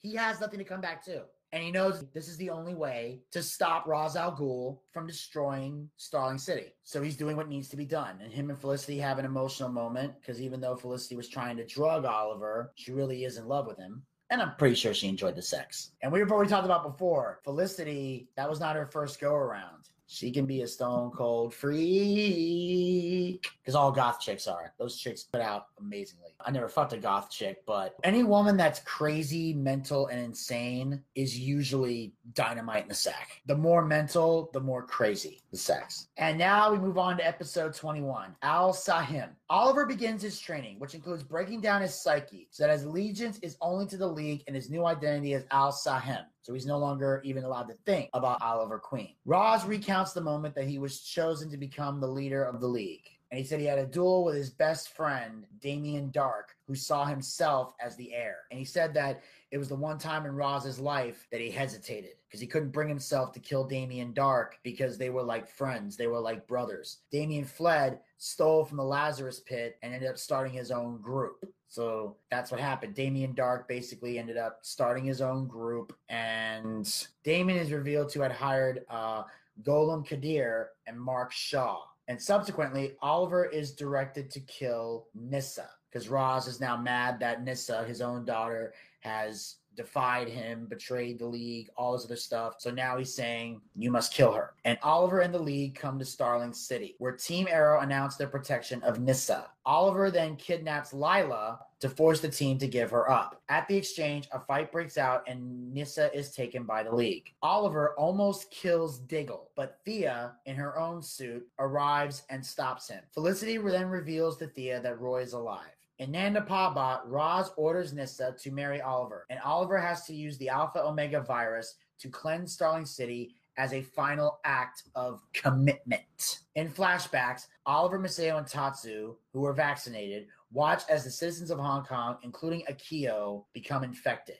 So now, obviously, we hear the name Damien Darhk for the first time. But of course, you know, Ra's telling the story about his one moment of hesitation. And this is the interesting thing because Oliver kidnaps Lyla. So now, and of course, like, he nearly killed Diggle before Thea stopped him. So now, at this point, the team is mad, the team is angry, the team is pissed off. Now, I believe that Oliver has now betrayed them. Oliver is no longer a friend. Diggle is now emotional as fuck. Uh, and now, pretty much at this point, they all hate Oliver and have now see him as a member of the league. He is now the enemy, and now Diggle wants to fucking kill him, which I don't blame him. If, if someone kidnapped my wife, I'd want their ass dead too. So this is now another turning point in the show, even though we're only two episodes away from the end. This becomes like the ultimate moment of truth, the ultimate moment of what the fuck's going on, and it definitely becomes one of the most intense scenes in the entire series. Which brings us to episode 22. This is your sword. In flashbacks, Maseo and Oliver go after Shrieve to see if he has a cure. They only succeed in leading Shrieve to their location, while Akio dies in Tatsu's arms. In the present, Diggle and Laurel patrol Starling City, taking on any criminals they find. Thea finds Roy and reunites with him. Oliver learns that Maseo is the one who provided Ra's with the Omega virus when he originally came to Nanda Parbat. Sneaking away from the castle, Oliver revealed to have been in league with Malcolm and that his agreement to become Ra's heir was a charade to get close to Ra's and slowly dismantle the league from within. Tells Malcolm Ra's plan. On Oliver's advice, Malcolm uses Tatsu to convince Team Arrow of the truth. The team, including Tatsu, Ray, and Malcolm, go to Nanda Parbat, where Tatsu kills Maseo before they're overrun by the League and captured. Malcolm reveals Oliver's treachery to Ra's, whom Oliver manages to convince of his loyalty. Roy secretly leaves Thea. Ra's exposes the team, including Tatsu, to the virus before stealing away in a cell. Afterward, Oliver and Nissa get married. The one key thing about this scene that I think is muy importante is that, you know, obviously Akio dying was a very, very, very big moment in the show because their son has died, and this ultimately causes everything between Tatsu and Maseo. And Tatsu tries to convince Maseo to leave the league and come back and be with her. And realizing he can't, that's when uh, Tatsu inevitably does kill Maseo in the fight. And it's one of those moments where they're both crying and they're both emotional. Maseo dies and Tatsu now stands tall. Like I said, they're all kidnapped by Oliver. But Oliver now we find out that the reason he joined the league was to destroy it from within. So him and Malcolm Merlyn are in cahoots. And Malcolm Merlyn is helping Oliver to A, bring down Ra's al Ghul, and B, because there's a special deal that they're making. And this is what the interesting thing is going to happen here. So, what happens is Oliver is now about to marry Nissa, because now they are officially husband and wife under the League of Assassins law.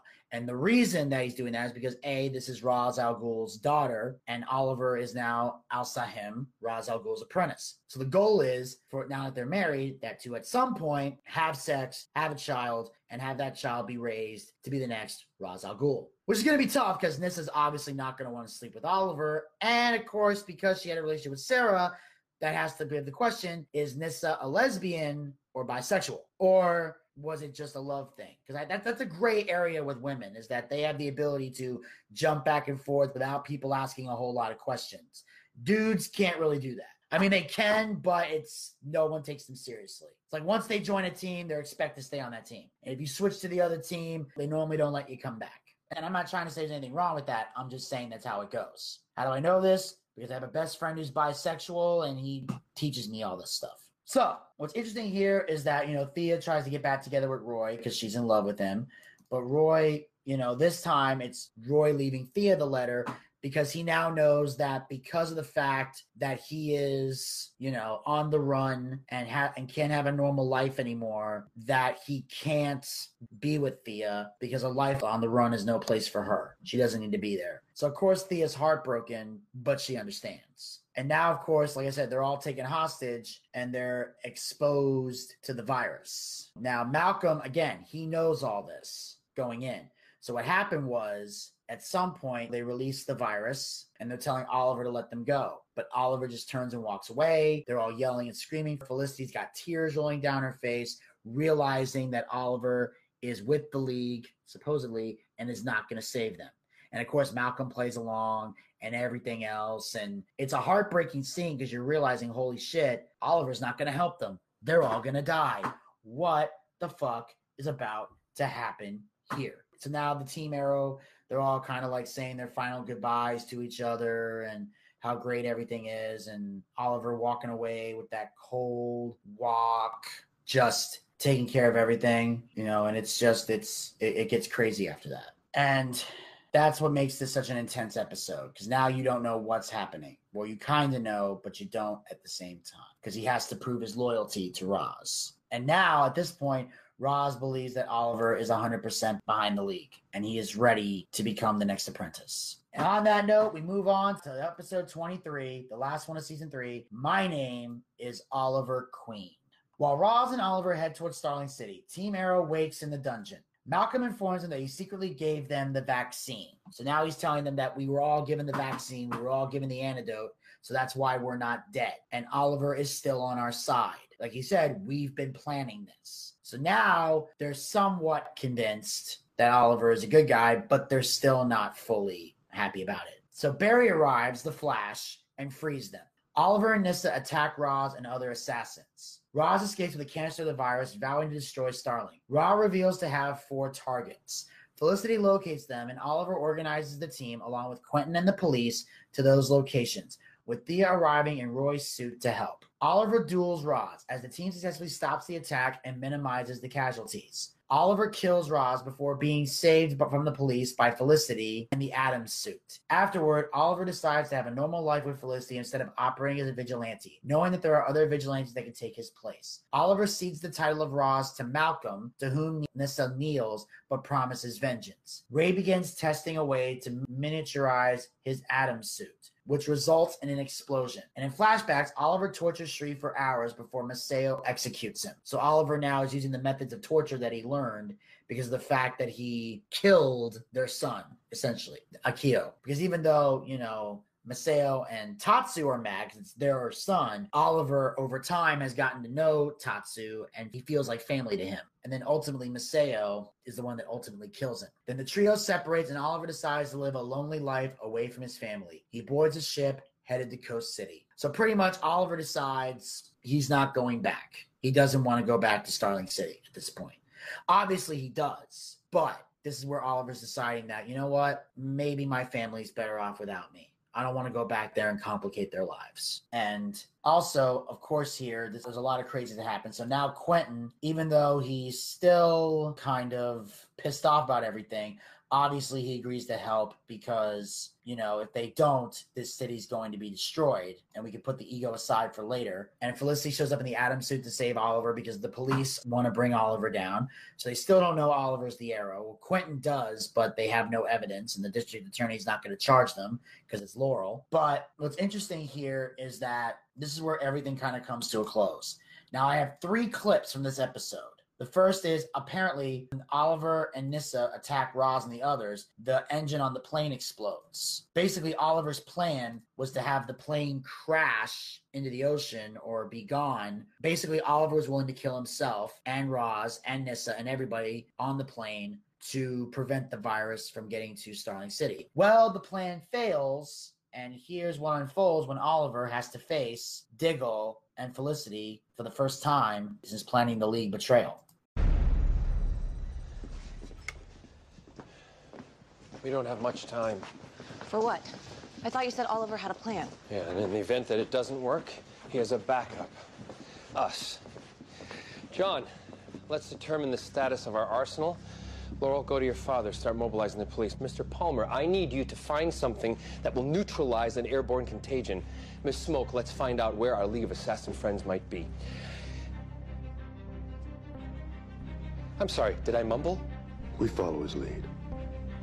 For now. Uh, guys, I set up a proximity alarm to detect any unauthorized entry to this level. It's going off like crazy.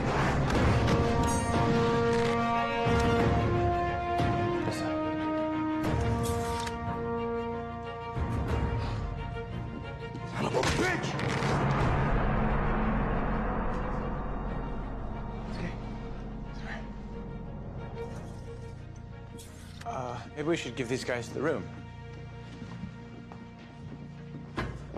Nyssa looks happy. You two on your honeymoon? What the hell's going on, Oliver?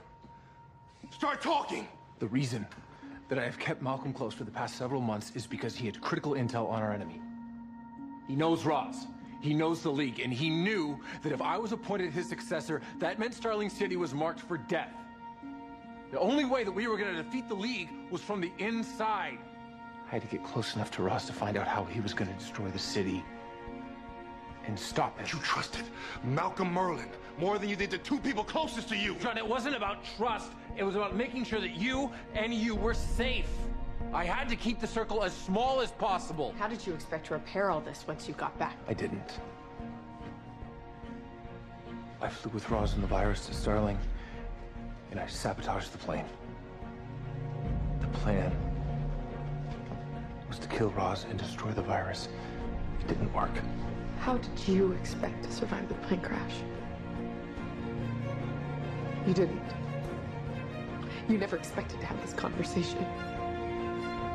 You were planning on dying. So that was your big plan? Sacrificing yourself to take out Ra's? It's the only way. Now that it didn't work, I get a chance to tell both of you how sorry I am. Sorry won't cut it off. Not this time. But we have bigger problems than hurt feelings and broken trust. Laurel needs to contact her father. Ray needs to find a way to counteract the virus. I'm sure Malcolm told you. We don't have a lot of time.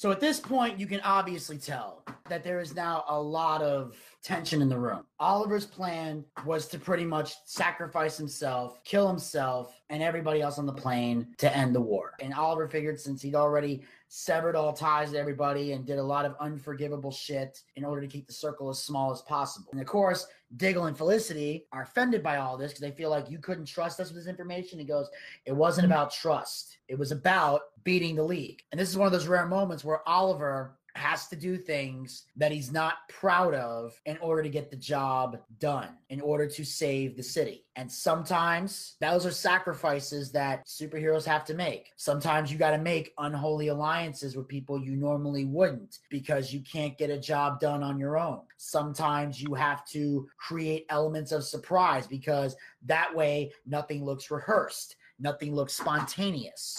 That way, you don't have to worry about acting like you're angry at somebody. They can see the genuine anger and throw you off later. And that's what needs to be done. Trust me, Oliver has no joy in working with Malcolm Merlyn. He wants to kill Malcolm Merlyn, but Malcolm knows the league. He's been in the League of Assassins. He knew all the ins and outs, all the tricks and trades. And when someone has that kind of intel and you're going up against that enemy, you got to take that chance. And again, it's something that Oliver understood, but most people don't. So they only see it as one way. Now, like I said, Diggle is more than justified because his wife was kidnapped. So Diggle, in my opinion, has every right to be pissed at Oliver. But the rest of them, not really, at least in my opinion. And then, of course, I have another clip. I have three clips from this final episode. I showed you guys in episode nine the fight between Oliver and Ra's al Ghul. Well, here is the second and final fight between Oliver and Ra's al Ghul. Check it out.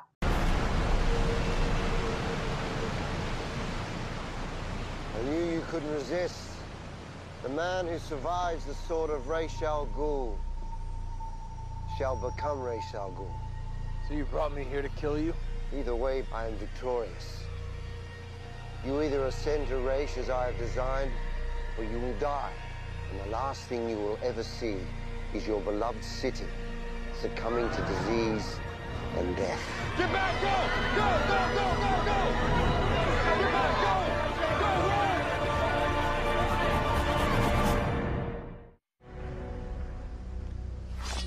A sword that has already defeated you in battle.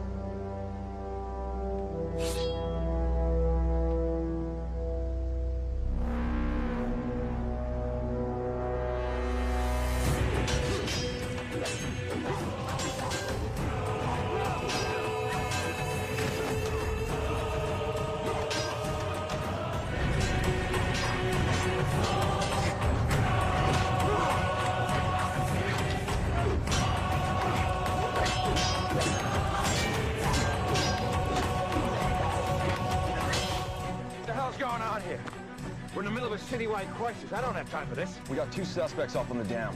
Don't know why they're fighting each other, but the chief says they're responsible for what's happening. He's ordered me to take them out as soon as I have a clean shot.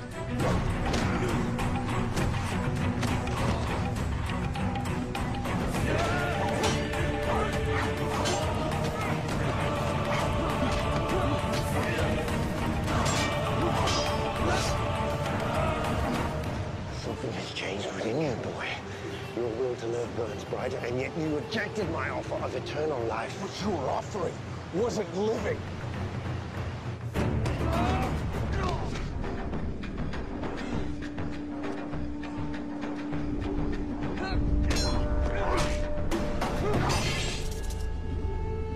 Power serves you no interest. You'd rather love. A man who condemns his daughter to death wouldn't understand. Unlike you, Thousands of honorable men will mourn my death when I leave this earth. No.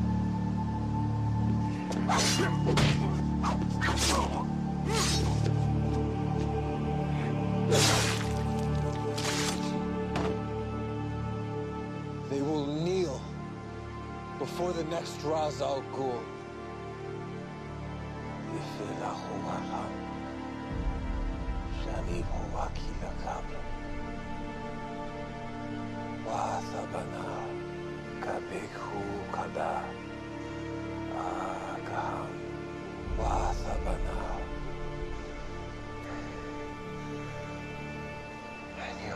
Boy.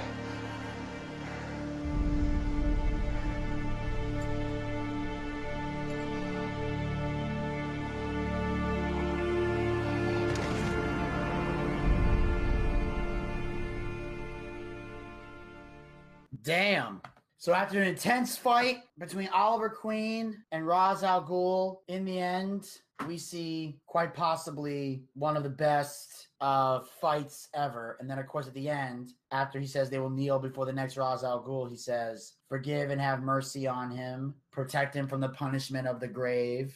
And the torment of the fire. And that's, you know, pretty much everything that Ra's said to him when he first killed him. And as Ra's is about to die, he takes off his ring and he hands it to Oliver Queen. And now Oliver Queen is officially the new Ra's Al Ghul. But of course, Oliver doesn't want to be the next Ra's al Ghul, so he hands the ring to Malcolm as they agree. That was the agreement that they made. Malcolm would help Oliver stop Ra's al Ghul and save Starling City, and in turn, he would give Malcolm Merlyn the, the ring and the title of Ra's al Ghul. So now Nyssa has to kneel before him, but vows to have revenge and take back the kingdom. And then Malcolm says, You know, are we still enemies? And he said, It depends on what you do as Ra's al Ghul moving forward. So that's the big question. As long as Malcolm doesn't declare any war on Starling City and leaves the League to do other things, as long as they stay out of Starling City, they will never have an issue. They will never have a problem. And Oliver will be able to live in peace. But of course, now that everything's over, and then of course, unfortunately, Ray dies in the explode as the explosion that ends up getting rid of his, you know, Atom suit. So basically, there's an explosion. Ray is now dead, and you know, may rest in peace. But now, of course, you know, we have the final moment of the show where Oliver now realizes that even though the world is saved, he can't really be the Arrow anymore because his identity's been compromised, everything's been compromised. So Oliver decides to make a final decision. Here it is. The casualty count would have been much higher if not for an airborne inoculant that rumors credit Palmer Technologies with developing. Though the unknown You killed my father. I had to. I wanted to be the one. You're lucky you're still alive. You wouldn't be had you not been wearing League armor. I I like to think I had a little something to do with that.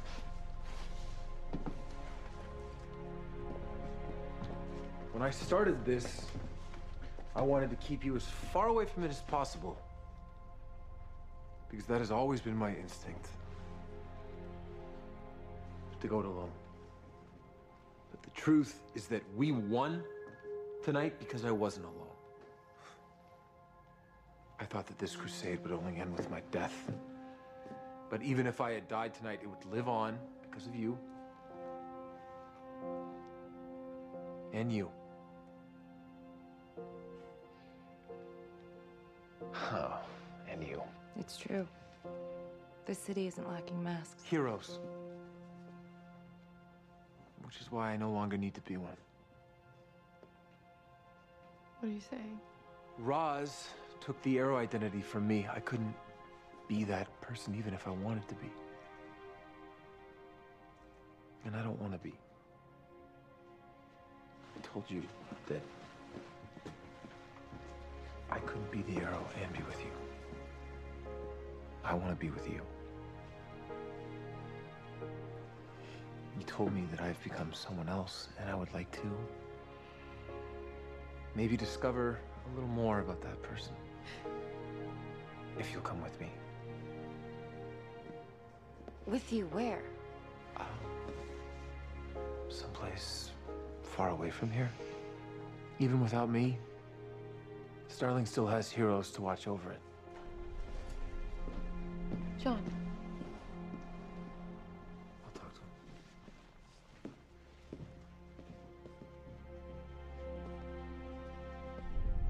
Wow. Yeah, that's the word I've been saying over and over in my head.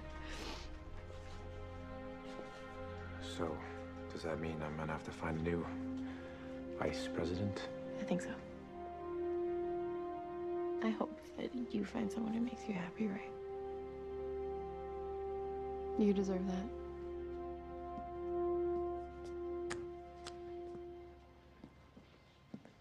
John? I'm happy for you, Oliver. Despite our issues, you deserve to be happy. You and Felicity. And you're right, the city's in good hands. Including yours? I'm no superhero. You're a hero. For three years, you've been a rock. The city's rock, my rock. For three years, you have been the person I can count on. I'm still counting on you. Oliver, I don't know if I can get past what happened between the two of us. I'm not asking you to. I'll think on it.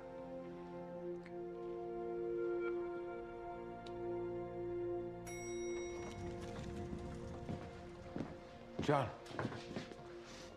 if you're gonna keep going, you may want to find a way to conceal your identity when you're out there. I'll think on that too. You be well, Oliver. You too. So there we have it. So obviously, Diggle and Oliver still have some issues between them. And John has even fully admitted that he's not going to fully forgive Oliver for what he's done and how he's treated everybody and what went down with, you know, the kidnapping of his wife and everything. But he does agree that Oliver and Felicity deserve to be happy. So Oliver officially decides he's done. No more being a hero, no more doing any of that. You guys can handle everything and Felicity decides to go with them. So Oliver and Felicity, or as they've been called on the internet, Olicity, like the Brangelina thing, except they broke up. But anyway, Oliver and Felicity have now decided they want to be together. Oliver says that I can't be with you and be the arrow. So now instead of choosing the arrow, I want to choose you. And Felicity accepts. So Felicity and Oliver, as the show ends, they're in a car in a convertible driving away together, going somewhere. They decide to go live somewhere else. They leave Starling City, start a new life together, and be a couple and be in love. Oliver wants to experience that, and he wants to experience it with Felicity because he loves her so much, and she loves him. So, in a way, it's kind of a great happy ending for everybody involved almost. So now, you know, Real Starling City has the rest of Team Arrow uh, to, to help them and save the day. And season three ends in a victorious note. And I'm afraid that will also officially wrap up this week's episode of the Boochcast because due to the length of the season four review, we are not going to have enough room to get both reviews on this show successfully. So we will put season four out next week here on the Boochcast for you guys to check out. So make sure you guys follow the Boochcast. We are on Anchor, Spotify, Google Podcast, and iHeartRadio. Pick your favorite hosting site and follow us there, or be a super fan and follow us on all four hosting sites. Also, like us on Facebook. Go to facebook.com slash the Boochcast. We have archived episodes of the show as well as great content. Also, be sure to follow us on Twitter and Instagram at the Boochcast. Get the latest tweets, photos, and videos. Visit our YouTube channel, check out all of our YouTube content, and be sure to hit the subscribe button and ring that bell to be notified when future content will be posted. Also, make sure you follow us on Twitch. Go to twitch.tv slash the Boochcast. That's where we do our live wrestling watch parties. Our next watch party will be Saturday, August the 5th for WWE SummerSlam. That's right, we'll be getting together for the biggest party of the summer, and we hope you will join us live on Twitch for all the fantastic matches that will be taking place. Also, we have our live D&D show coming soon, our Boochcast booking battle, and a special project in the works. Also, you can support the Boochcast by going to anchor.fm slash the Boochcast slash support. Become a supporter of the Boochcast. Support this podcast with a small monthly donation to help sustain future episodes. We have three levels you can donate at. Pick the one that works the best within your budget. We have our first level, which is 99 cents, $1 per month. We have our second level, which is $4.99, $5 per month. And our third and final level, which is $9.99, $10 per month. You have the option of paying with a credit card or with GPay. And the best part is, all the money we raise goes back into the show in some capacity. We use to upgrade our equipment, we use to bring in bigger name guests, pay the bills, and take care of all the guys who work very hard on the air and off the air to make the Boochcast a success. So if you got a favorite co-host and believe they deserve to be paid for their hard work, anchor.fm slash the Boochcast slash support is how you make that happen. And then, if there's any money left over, when it's all said and done, we use the rest to feed Zachariah Scott his ramen noodles and try to get him laid. And until next time, this is Vinny Bucci, aka The Booch, saying keep on living life and take care. This has been the Boochcast. We'll talk to you guys next time. Until then, pizza, baby! Well, I see by the clock on the wall that it's time to bid you one and all goodbye. Goodbye. So long. So long. Farewell. Farewell. Adieu. Adieu. Be good. Stay well. Bye bye. Keep warm. Relax. At ease. Take care. Stay loose. Adieu, mon vieux. À la prochaine. Goodbye till when we meet again.